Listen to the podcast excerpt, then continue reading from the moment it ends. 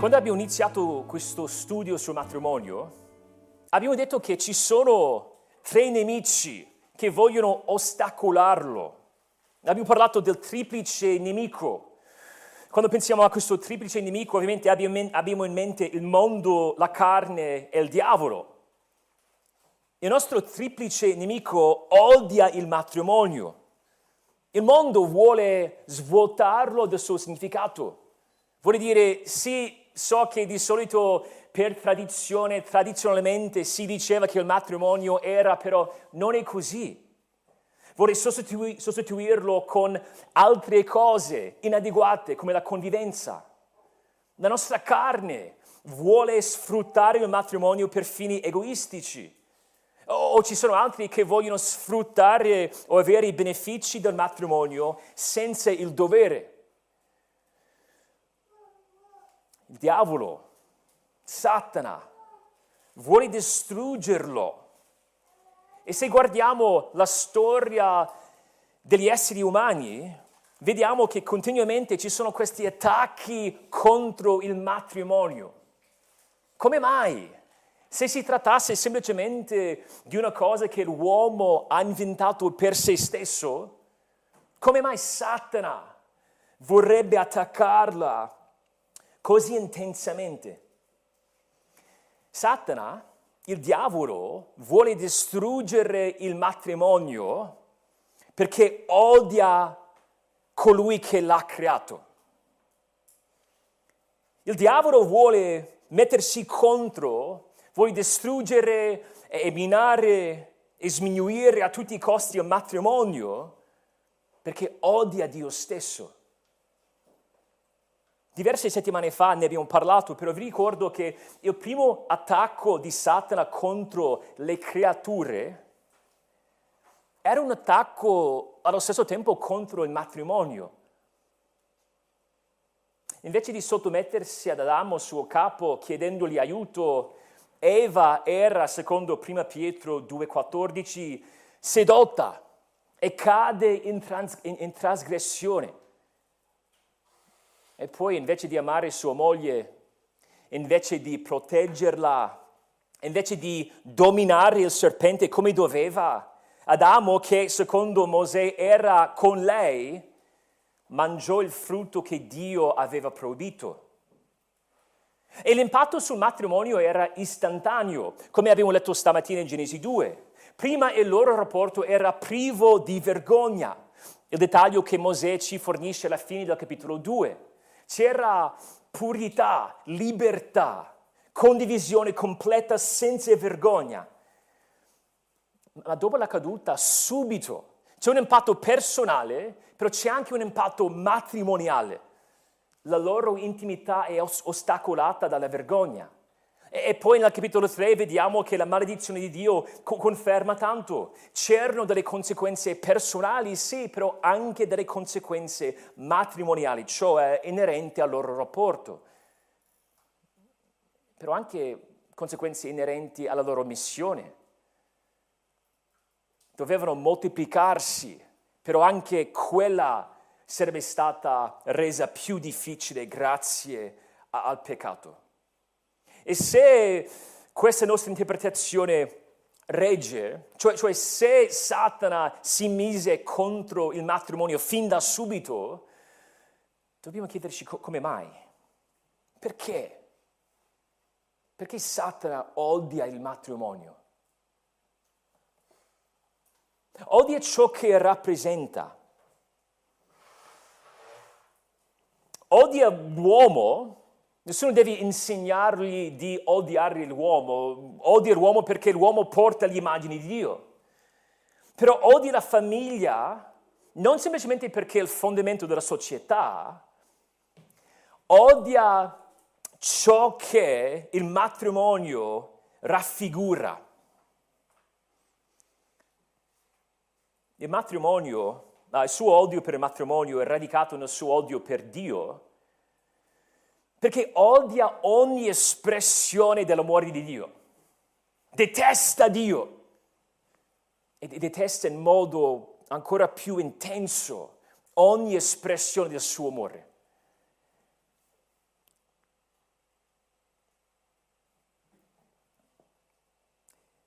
Il matrimonio, quando funziona come dovrebbe, è una cosa incredibile.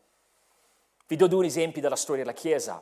Penso al missionario Adoniram Judson, missionario americano che andò in, a Myanmar, in Myanmar, in Burma, e non vi racconto la storia della sua missione, vi parlo sua, di, di sua moglie, Anne Judson.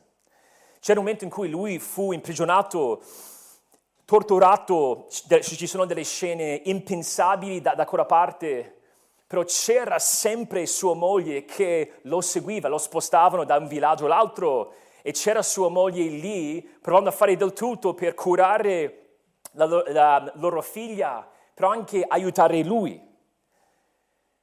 E tu dici, mamma mia, ecco una moglie che ama pro- il, proprio, il, proprio, marito. Ecco una moglie che voglio servire, che voglio seguire. Che immagine incredibile.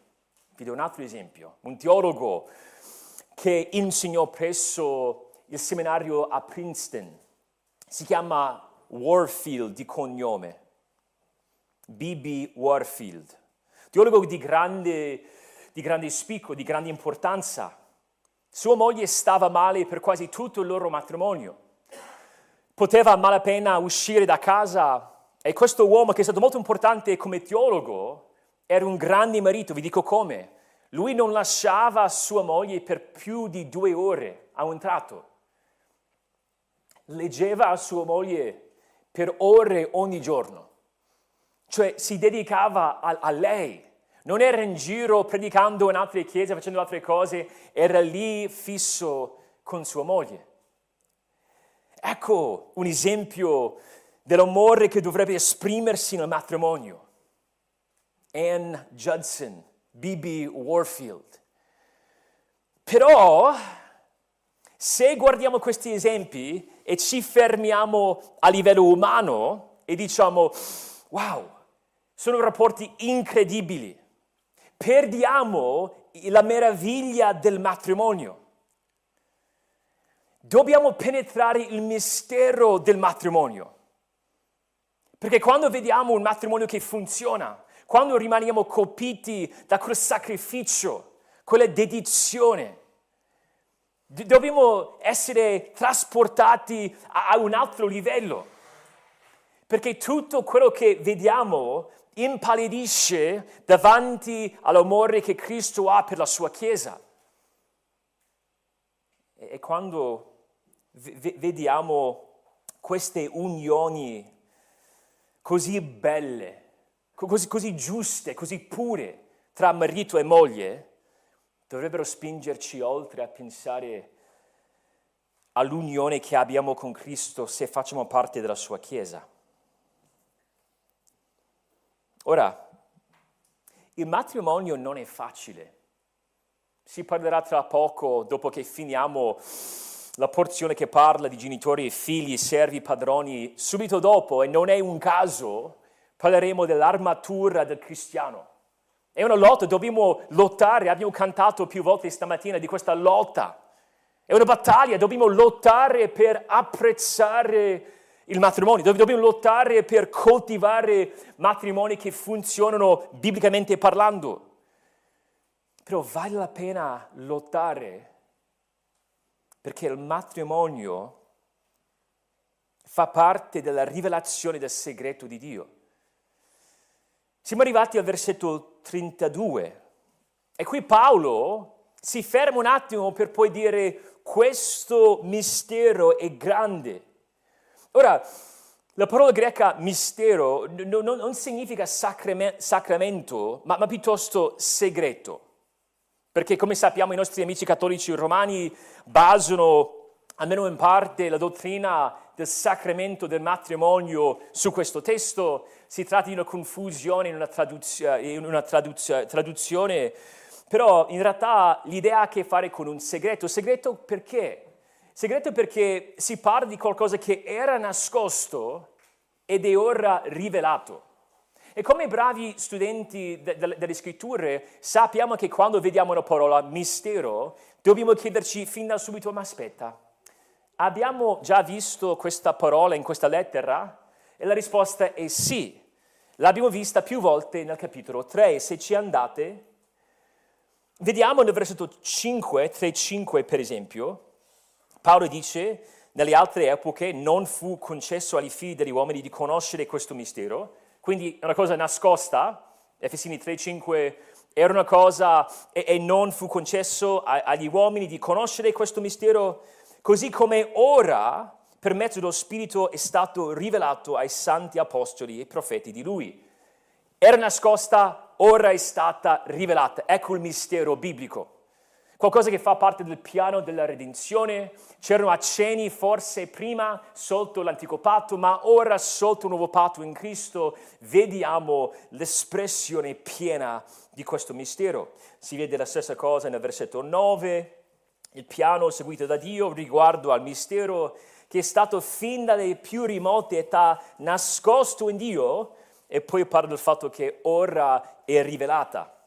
Quando Paolo parla del mistero, sta parlando del piano di redenzione che si rivela in Gesù Cristo. Ci sono diversi elementi che fanno parte di questo mistero. Potete guardare il versetto 6 del terzo capitolo, Efesini 3:6. Qui parla del fatto che gentili, cioè stranieri, sono coeredi, sono eredi della promessa nello stesso modo che i giudei sono eredi della promessa.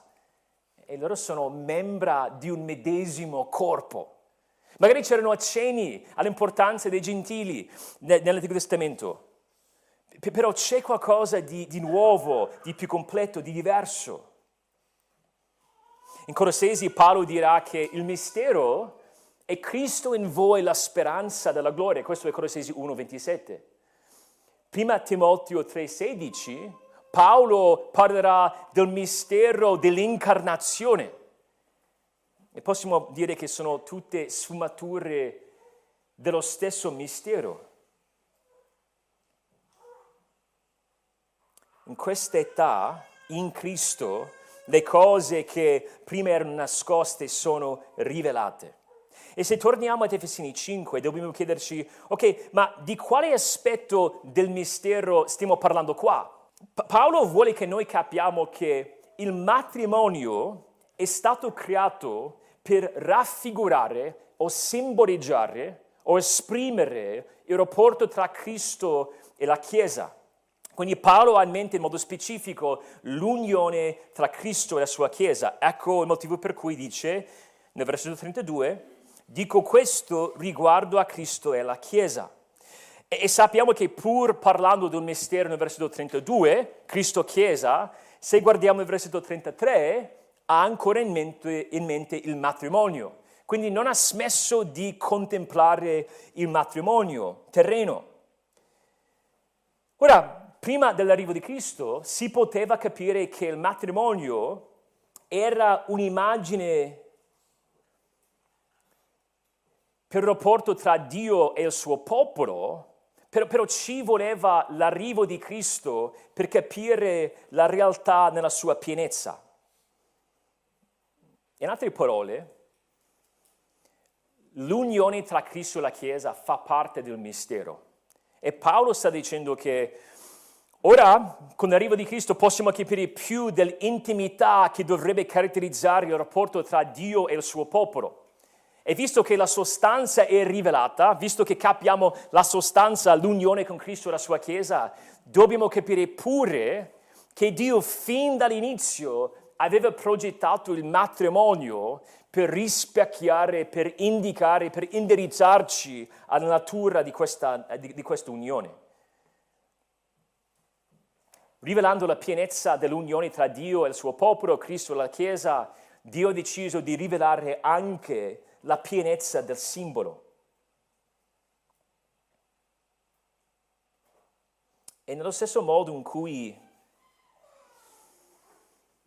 la realtà completa della sostanza esisteva prima, per poi essere rivelata nei, nei, nei tempi, negli, negli ultimi tempi, cioè in questi tempi, ciò vale anche per il simbolo.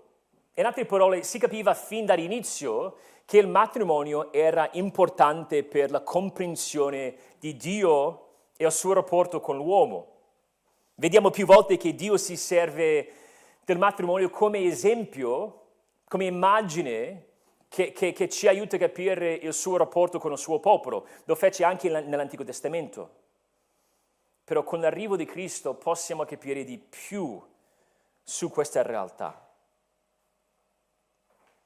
Capendo il mistero, dovremmo meravigliarci ancora di più davanti al matrimonio. Allora voglio aiutarci a capire il mistero, vogliamo capire la sua genesi, vogliamo capire gli sviluppi nell'Antico Testamento per poi capire la sua rivelazione, possiamo chiamare questi punti tre riflessioni sul mistero, tre riflessioni per meravigliare davanti al mistero, al mistero del matrimonio. Tre riflessioni per meraviglia, meravigliare davanti al mistero, al mistero del matrimonio. Prima vogliamo parlare della genesi del matrimonio, la genesi del mistero del matrimonio. E dobbiamo partire qua perché vediamo nel contesto di Efesini 5, Paolo nel versetto 31 aveva appena, appena citato Genesi 2, 24. E, e pertanto Paolo ci sta incoraggiando a, a riflettere sulla fondazione del matrimonio, la sua creazione, le sue origini. Sappiamo che la nostra esistenza stessa è una rivelazione del carattere di Dio. Noi sappiamo che tutto il creato predica la grandezza di Dio. Possiamo pensare a Salmo 19, possiamo pensare a Romani 1. Tutto ciò che esiste, esiste per mettere in mostra la grandezza del nostro Dio.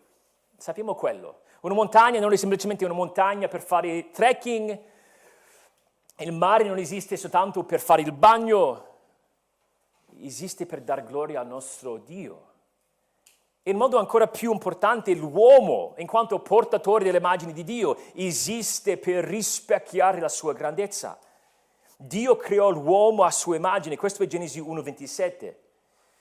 Però è notevole perché subito dopo aver parlato del legame tra l'apice della sua creazione, cioè gli esseri umani, e la, e la, sua immagine, spiega che la distinzione tra uomo e donna è una parte essenziale di questa rivelazione.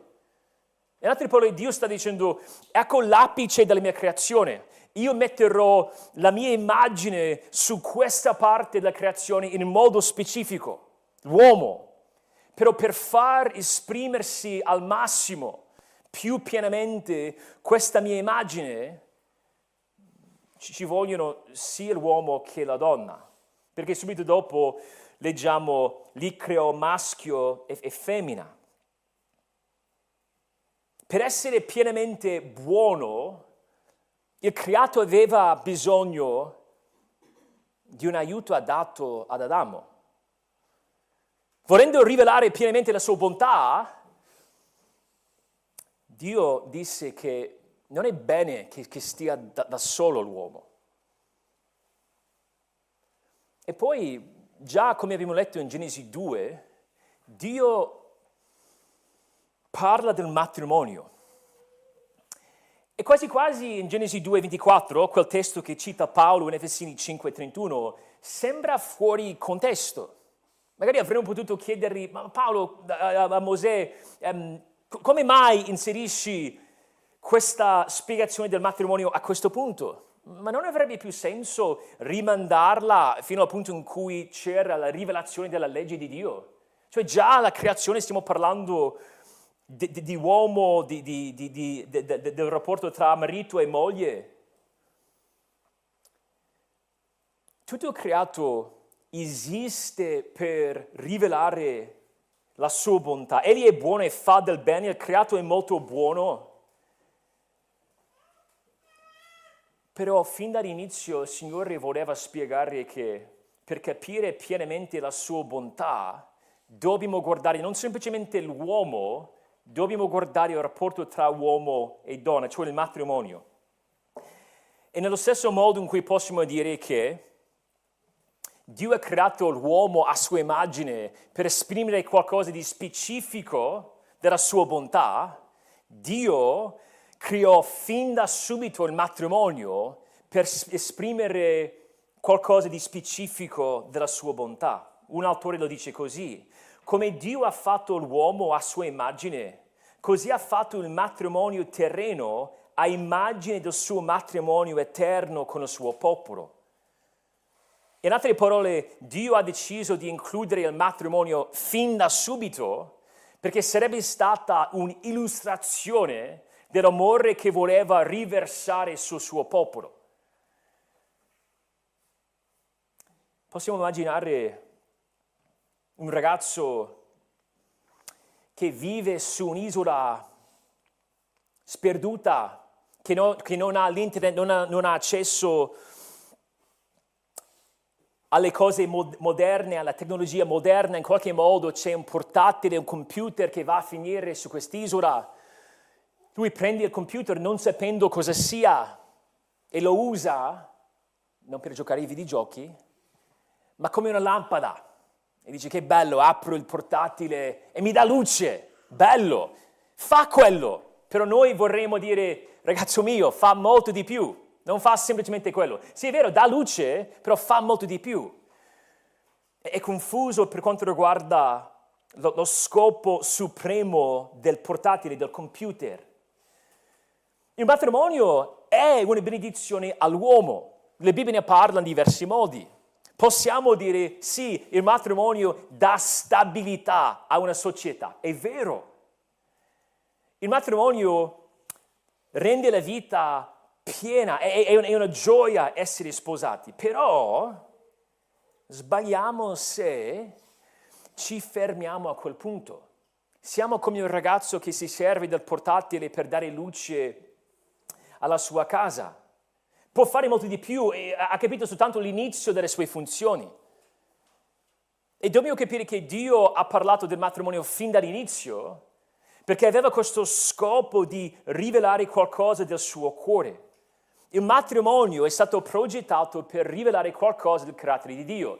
Sì, possiamo dire che tutto il creato ha quel scopo, però nello stesso modo in cui noi diremo l'uomo in modo speciale porta l'immagine di Dio, dobbiamo dire che il matrimonio in modo speciale ci insegna qualcosa sul rapporto tra Dio e il suo popolo. Ma quando pensi al matrimonio, ci pensi in questo modo? Quando guardi un matrimonio, tu pensi, ma questo è soltanto un assaggio del rapporto che esiste tra Cristo e, e la Chiesa. Mariti, ma mogli, quando pensate al vostro impegno, quando vi trovate in difficoltà, pensate mai a queste verità? Noi non possiamo arrenderci. Non possiamo mollare, non possiamo m- mica uh, gettare la spugna, Do- dobbiamo andare avanti. Perché noi siamo entrati in questo patto per, per la vita. E questo nostro rapporto, pur essendo imperfetto, dovrebbe spingere innanzitutto noi a pensare all'amore che Dio ha per noi. E speriamo man mano che coloro intorno a noi vedano lo stesso. Quindi dobbiamo capire qualcosa che c'era questa cosa nascosta che è stata rivelata. Però dobbiamo fare attenzione perché no, non dobbiamo pensare, ok, Dio ha mandato suo figlio, Cristo è morto per noi, Cristo ha dato se stesso per la Chiesa, ha creato questo rapporto um, con, la chie- con, con, la sua Chiesa di, di, amore e poi Dio, dopo aver creato quella realtà, ha detto, ah, de- devo pensare a qualcosa che potrebbe illustrare o raffigurare il rapporto tra Cristo e la Chiesa. E ho detto, ah, ma il matrimonio è interessante, magari potrebbe andare bene. Un po' quello che facciamo noi quando dobbiamo scegliere un'illustrazione. E dico, ecco il, punto, la sostanza che voglio comunicare, ora devo cercare un'illustrazione. Ah, interessante, magari un ragazzo che sta su un'isola senza tecnologia. Quindi già esiste la sostanza, io dico, ok, io devo creare um, l'illustrazione per adeguarsi a quello che voglio comunicare. In questo senso possiamo dire che, che Dio non ha detto, ok, devo, devo trovare delle cose già esistenti e poi piegarli o impiegarli per i miei scopi, per trasmettere il significato del matrimonio. Dio ha creato il matrimonio alla luce di quello che avrebbe fatto in Cristo. Ecco quello che intendo. In Gesù Cristo, questo è Efesini 1, Dio Padre ci ha eletti prima della fondazione del mondo perché fossimo santi e irreprensibili dinanzi a Lui. L'incarnazione era pianificata prima della fondazione del mondo. Dio aveva deciso di salvare alcuni dalla massa del, del peccato prima del, della fondazione del mondo. Quindi prima di arrivare a Genesi 2:24, prima di creare l'uomo a immagine di Dio, aveva già progettato la salvezza per mezzo di Dio Figlio che si sarebbe incarnato. Tutto per dire, il tuo matrimonio, se sei sposato, è stato progettato fin dalla creazione a rivelare il piano di Dio di salvare per se stesso un popolo. Questo rapporto tra il Dio incarnato e il suo popolo. Il fatto che l'uomo è creato a immagine di Dio ci, ci, ci spinge verso Dio figlio, che è da sempre l'immagine di Dio. E l'intimità del matrimonio ci spinge verso l'intimità che Dio vuole avere con il suo popolo. Il motivo per cui non possiamo permettere che ci siano delle, dei cambiamenti alla definizione del matrimonio è perché la posta in gioco è troppo alta. Se, se, noi permettiamo che ci siano dei cambiamenti alla definizione del matrimonio, se noi iniziamo a pensare ma forse non è che debba essere un uomo e una donna, e intanto il matrimonio serve soltanto per proteggere realtà sociali, la società ha bisogno matrimonio, del matrimonio vogliamo dare diritti, dare opportunità a, a tutti, allora possiamo ampliare la definizione del matrimonio. Per il matrimonio non ci appartiene. Paolo sta dicendo che ora che Cristo è arrivato, possiamo capire pienamente il suo scopo originario. Però passando dalla genesi del, del mistero del matrimonio agli accenni al mistero del matrimonio, Vogliamo notare che anche prima di arrivare ad Efesini 5, Dio ha parlato un bel po' del matrimonio come esempio del suo rapporto con il suo popolo. Ecco il quadro generale nell'Antico Testamento. Yahweh si presenta come il marito che ama una moglie ribelle. Ama perfettamente, entrò in un patto matrimoniale con una moglie ribelle, con una moglie indegna. E poi vediamo più volte che Israele è una moglie adultera e ribelle. Vi, vi do un esempio, potete scrivere Geremia 3:14. Questo è la Diodati. Convertitevi, figliuoli ribelli, dice il Signore, perciò che io vi ho sposati ed ancora vi prenderò uno da una città e due l'una famiglia e vi condurrò in Sion. Io vi ho sposati, io sono il marito perfetto, lo sposo, voi siete la sposa, una cosa che troviamo ovunque, specialmente nei profeti. Magari l'esempio più notevole è la profezia di Osea. La profezia di Osea, ci potete andare. Nel libro di Osea vediamo che la sua vita stessa, cioè la vita di Osea, sarebbe stato un esempio dell'amore di Dio per sua moglie infedele.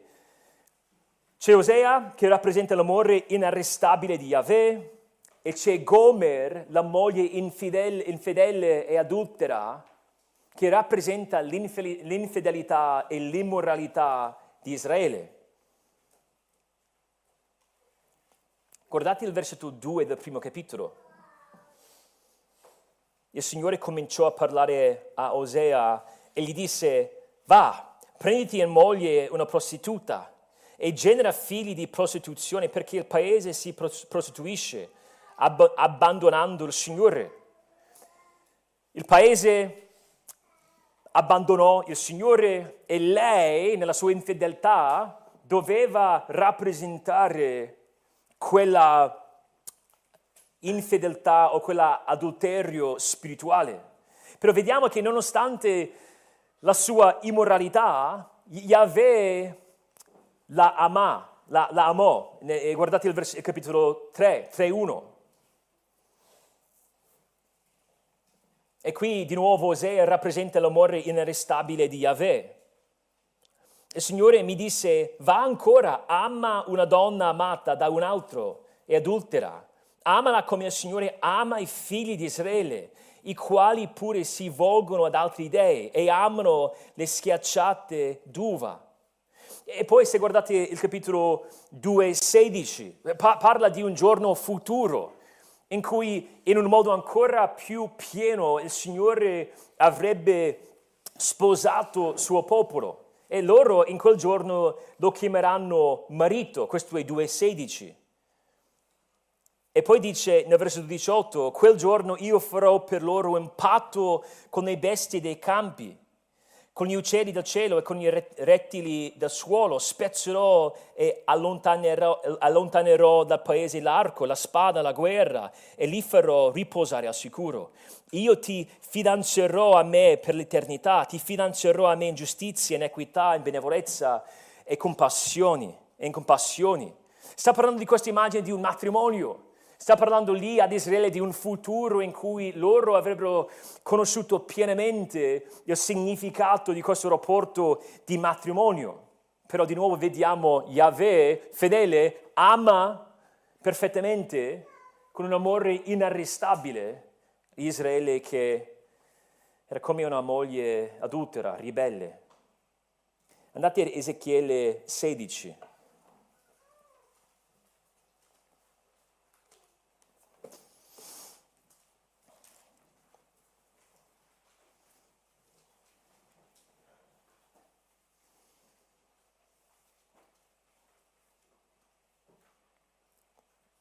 Vediamo qui la, la descrizione dell'inizio del rapporto tra Dio e Israele. Guardate il versetto 3.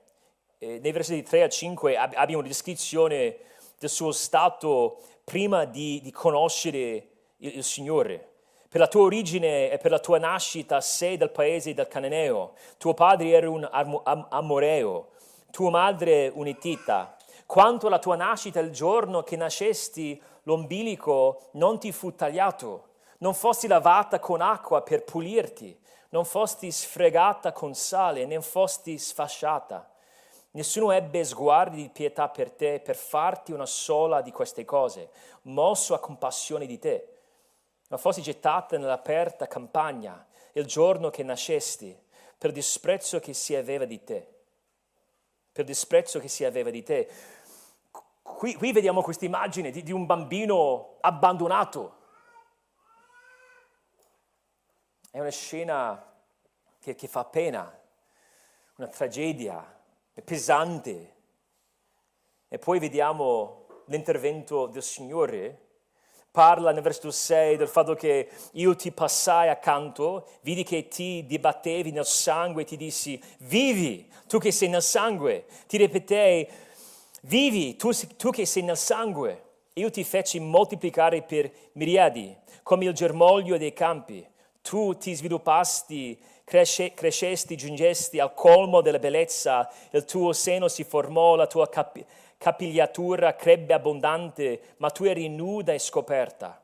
Io accanto, eh, io ti passai accanto, ti guardai ed ecco il tuo tempo è raggiunto, il tempo degli amori, e qui sta parlando del matrimonio. L'età di sposarsi. Io stesi su di te il lembo della mia veste, coprì la tua nudità, ti feci un giuramento, entrai in un patto con te, dice il Signore Dio, e tu fosti mia, mia in che senso? Mia moglie. Quella bambina abbandonata, lasciata, disprezzata, il Signore, o questo uomo, l'immagine del Signore, la, la prende come moglie.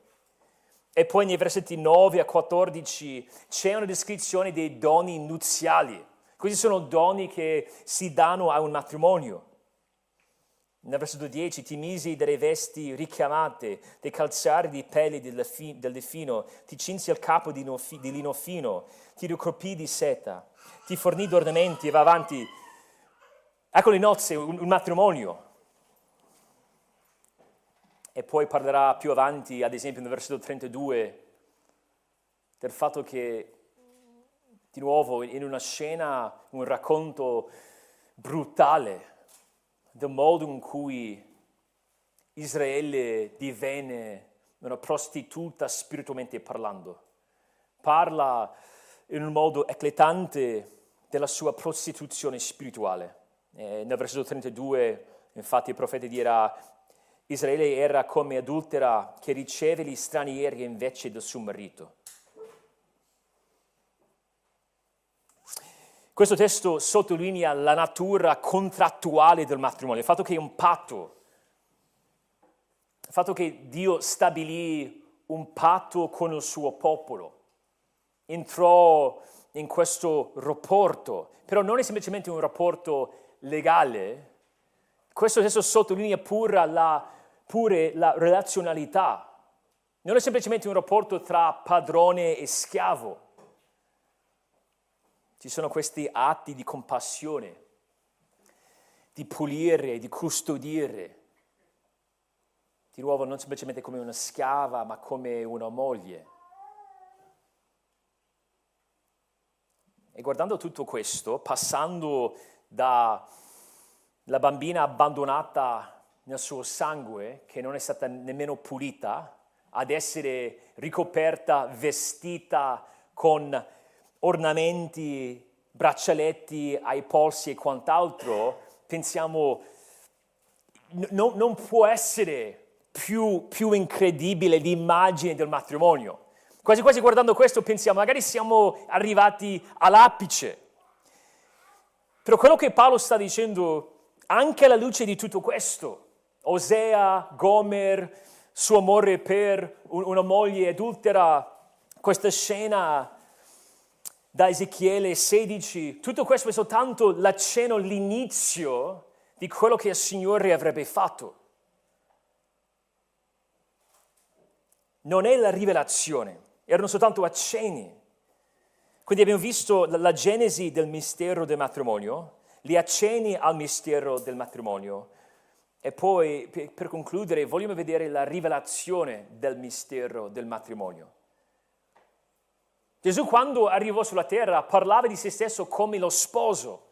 Possiamo pensare a Matteo, ah, scusate, Marco 2. Paolo dice ai Corinzi, infatti sono geloso di voi della gelosia di Dio perché vi ho fidanzati a un unico sposo per presentarvi come una casta vergine a Cristo. Ma se nell'Antico Testamento Dio si presentava come lo sposo, come il marito, il popolo di Dio era la moglie, qual è la differenza?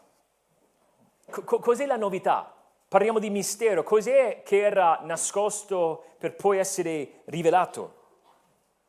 Ora possiamo pensare delle diversità per quanto riguarda il nostro rapporto sotto il nuovo patto eh, con Dio e, e il rapporto tra i santi sotto l'antico patto e Dio. Per esempio, loro avevano lo spirito con loro, però noi abbiamo lo spirito in noi.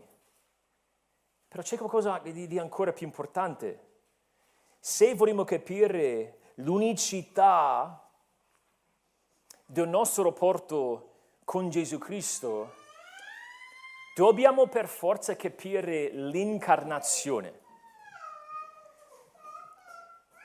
Il, il nostro rapporto con il nostro Dio può essere ancora più intimo grazie all'incarnazione. grazie all'incarnazione. Abbiamo detto che in Efesini 5 Paolo ha citato Genesi 2, 24.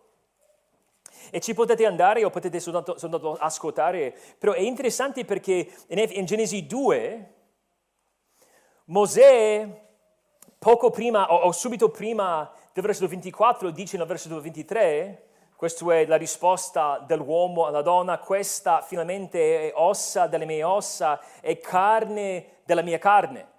E poi nel versetto 24 dice che l'uomo lascerà suo padre e sua madre, si unirà, si unirà a sua moglie e saranno una stessa carne. C'è un legame tra il fatto che Eva era carne della sua carne e poi il fatto che potevano essere nel matrimonio una stessa carne. Allora possiamo dire che Gesù prese no- la nostra carne su di sé, cioè si incarnò, affinché potessimo diven- diven- diventare una sola carne co- con Lui. Noi possiamo sperimentare un'intimità nella nostra unione con Dio che va oltre Ezechiele 16, Osei 2, tutto quello che puoi trovare nell'Antico Testamento, è perché Dio è diventato come noi per darci accesso al Padre. Gesù non poteva unirsi a noi in un modo più completo. Nell'Antico Testamento c'era l'espressione o la presenza di Dio per mezzo dell'angelo del Signore. Era Cristo prima dell'incarnazione, era con il suo popolo. Però a quel punto lui non era entrato a far parte della creazione.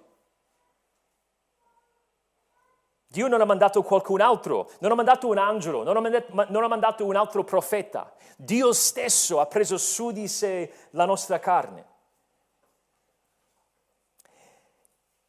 E possiamo chiederci, ma come, come mai? perché questa illustrazione? Perché questo esempio? Perché è così utile pensare al rapporto tra il matrimonio, che come abbiamo detto è stato progettato per aiutarci a capire la nostra unione con Cristo? Possiamo pensare ad almeno quattro cose, potremmo pensare ad altre, ad altre per esempio potremmo dire che il matrimonio è legale, abbiamo già parlato dell'aspetto contrattuale del, del patto, potremmo parlare della sua santità. Ebrei 13,4 dice che il matrimonio sia tenuto in onore da tutti, il letto coniugale non sia macchiato da infedeltà. Però noi vogliamo sottolineare quattro aspetti del matrimonio che, che, che si possono capire grazie al, al, alla nostra unione con, con, con Cristo. In altre parole, c'è un legame e non, è, no, non funziona in senso unico. In altre parole, abbiamo detto nell'ultimo sermone che Cristo e il suo amore per la Chiesa è il modello. Se il marito vuole amare sua moglie come Cristo ha amato la Chiesa, deve guardare Cristo però anche la meta, la meta nel senso che vuole spingerci a capire di più, guardando il matrimonio capiamo di più del modo in cui Cristo si unisce al suo popolo. Quindi l'unione è intima, esclusiva, completa e perpetua. Intima, esclusiva, completa e perpetua. E possiamo dire che queste realtà sono vere sia per l'unione tra il marito e la moglie, sia per l'unione tra Cristo e la Chiesa. Prima l'intimità dell'unione.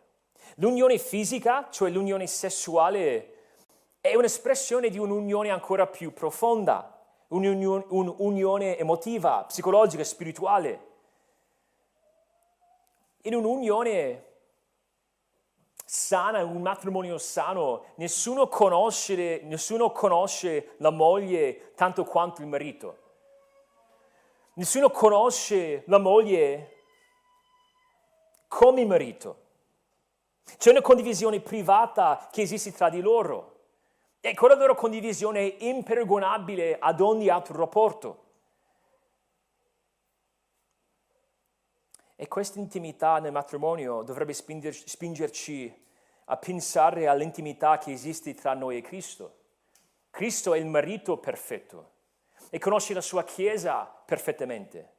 Può simpatizzare con lei in ogni, ogni sua debolezza, ogni sua tentazione.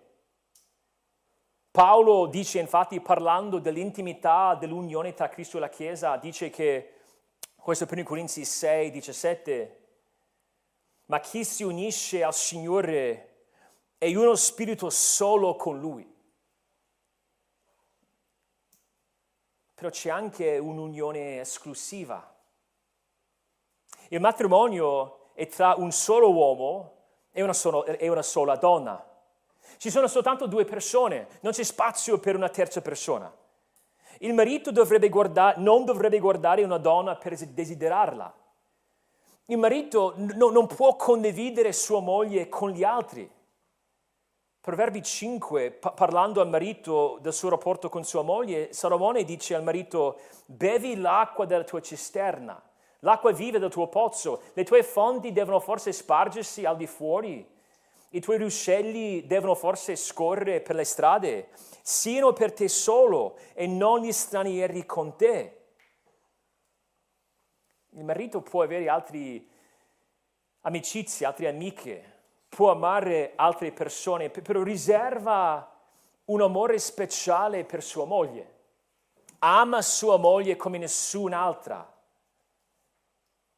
Nello stesso modo, Cristo riserva un amore speciale ed esclusivo per la sua sposa, per la Chiesa.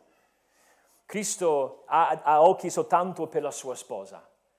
Il suo amore più completo, il suo amore più perfetto dà soltanto alla sua Chiesa. E mentre ci sono altri che ricevono il suo amore, il suo amore al di sopra del creato, c'è un amore unico e non condiviso con tutti che riceve la sua Chiesa. Però anche un'unione completa. Ed è questa proprio l'idea dietro il concetto di una sola carne. L'unione tra marito e moglie tocca ogni sfera della vita, ogni aspetto della vita, vivono una, una nuova vita insieme e danno vita ai, ai, ai figli. Si tratta di una condivisione completa in tutti i sensi. Infatti 1 Corinzi 7 dirà che il corpo di marito appartiene alla moglie, il corpo della moglie appartiene al marito. Quindi c'è una unione completa fisicamente, però anche spiritualmente. Devono condividere la vita, l'anima. Il marito non può relazionarsi con altri come se fosse ancora single. La moglie non può avere parti della sua vita che sono intoccate dal suo rapporto con il marito. E nello stesso modo quando abbracciamo Cristo, Cristo non è semplicemente un'aggiunta alla nostra esistenza. Ha senso pensare a un matrimonio perché quando un uomo si sposa con una donna cambia per sempre la sua vita e ogni parte della sua vita. Non può più pensare a se stesso. Il nostro rapporto con Cristo dovrebbe alterare la nostra esistenza in tutti i modi in modo che, come la sua sposa, noi non possiamo fare delle cose senza portare Cristo con noi. Ecco il modo mo- molto specifico in cui Paolo ne parla, questo è 1 Corinzi 6,15. Non sapete che i vostri corpi sono membri di Cristo? Poi, poi fa questa domanda, prenderò dunque le membra di Cristo per farne membra di una prostituta? No, no, no, no di certo.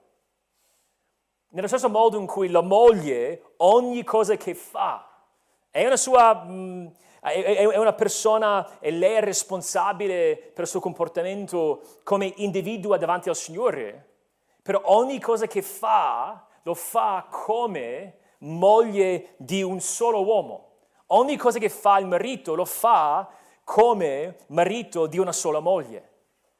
E nello stesso modo ogni cosa che facciamo nella Chiesa dobbiamo fare alla luce della nostra unione con Cristo. Non posso dire, sì, Cristo ha quasi tutta la mia vita, tranne questa piccola parte.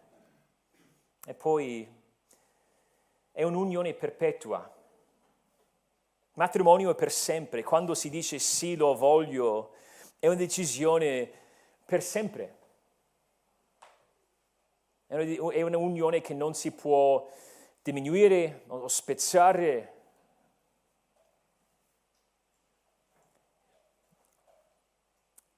E nello stesso modo in cui noi siamo una sola carne, una carne sola per sempre, l'unione che abbiamo con Cristo è per sempre.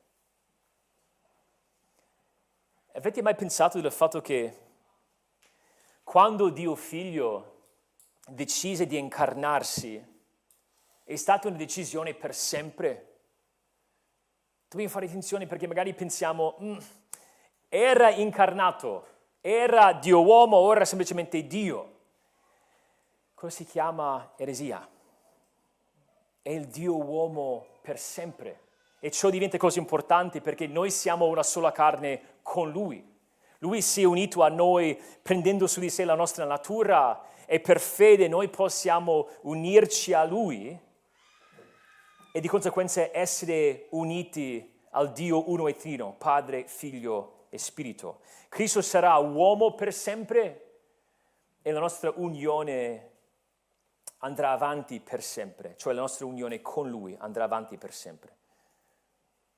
E allora alla luce di tutto questo, Paolo dice, questo è il versetto 32, ma d'altronde anche fra di voi, ciascuno individualmente ami sua moglie come ama se stesso e altresì la moglie rispetti il marito. Il nostro, mari- il nostro matrimonio dovrebbe essere una mostra vivente della nostra unione con Cristo. Quando facciamo fatica, mariti, ad amare le nostre mogli, dobbiamo pensare a ciò che il matrimonio dovrebbe rispecchiare. Mogli, qua- quando c'è quella tensione, quel desiderio di dire forse la, strada migliore non è quella di rispettare mio marito, de- devi pensare a questa immagine. Qua- quando c'è una famiglia con un matrimonio che funziona, come dovrebbe biblicamente, pur essendo imperfetto, gli altri intorno a quel matrimonio imparano qualcosa del Vangelo. Non intendo che tu possa essere salvato soltanto guardando un matrimonio, mentre devi sentire la predicazione del Vangelo, però bambini che crescono in questo ambiente guardando matrimoni, mariti che amano mogli, mogli che si sottomettono ai loro mariti, questa immagine che rispecchia il Vangelo, l'unione tra Cristo e la Chiesa, quei bambini capiranno già qualcosa del, del Vangelo. Però il matrimonio terreno è temporaneo, non è qui per sempre. Noi nel futuro saremo come gli angeli. Non ci saranno più nozze, perché ci sarà un matrimonio supremo, finale, le ultime nozze, le nozze dell'agnello. Apocalisse 19, Apocalisse 21 ne parla. Sarà allora che l'immagine sarà inglobata nella realtà. Non ci vorrà ancora in quel momento matrimonio terreno che indica, che in qualche modo ci aiuta in modo tangibile di capire il rapporto tra Cristo e la Chiesa, perché ci sarà soltanto la sostanza. Il matrimonio perfetto andrà avanti per sempre, intimo, esclusivo, completo, perpetuo. Signore, ti ringraziamo per questo studio. Ti prego di benedirci, di, di aiutarci a, ad amare questa visione. Oh Signore, so che ci sono concetti teologici per certi versi non facili, però prego, oh Signore, che tu possa um, aiutarci, um, che tu possa fortificare i rapporti che ci siano in chiesa da noi e, e vogliamo sempre essere in grado di, di amarti, di, di onorarti di, di, di cuore. Aiutaci a tal fine, preghiamo nel nome di Cristo. Amen.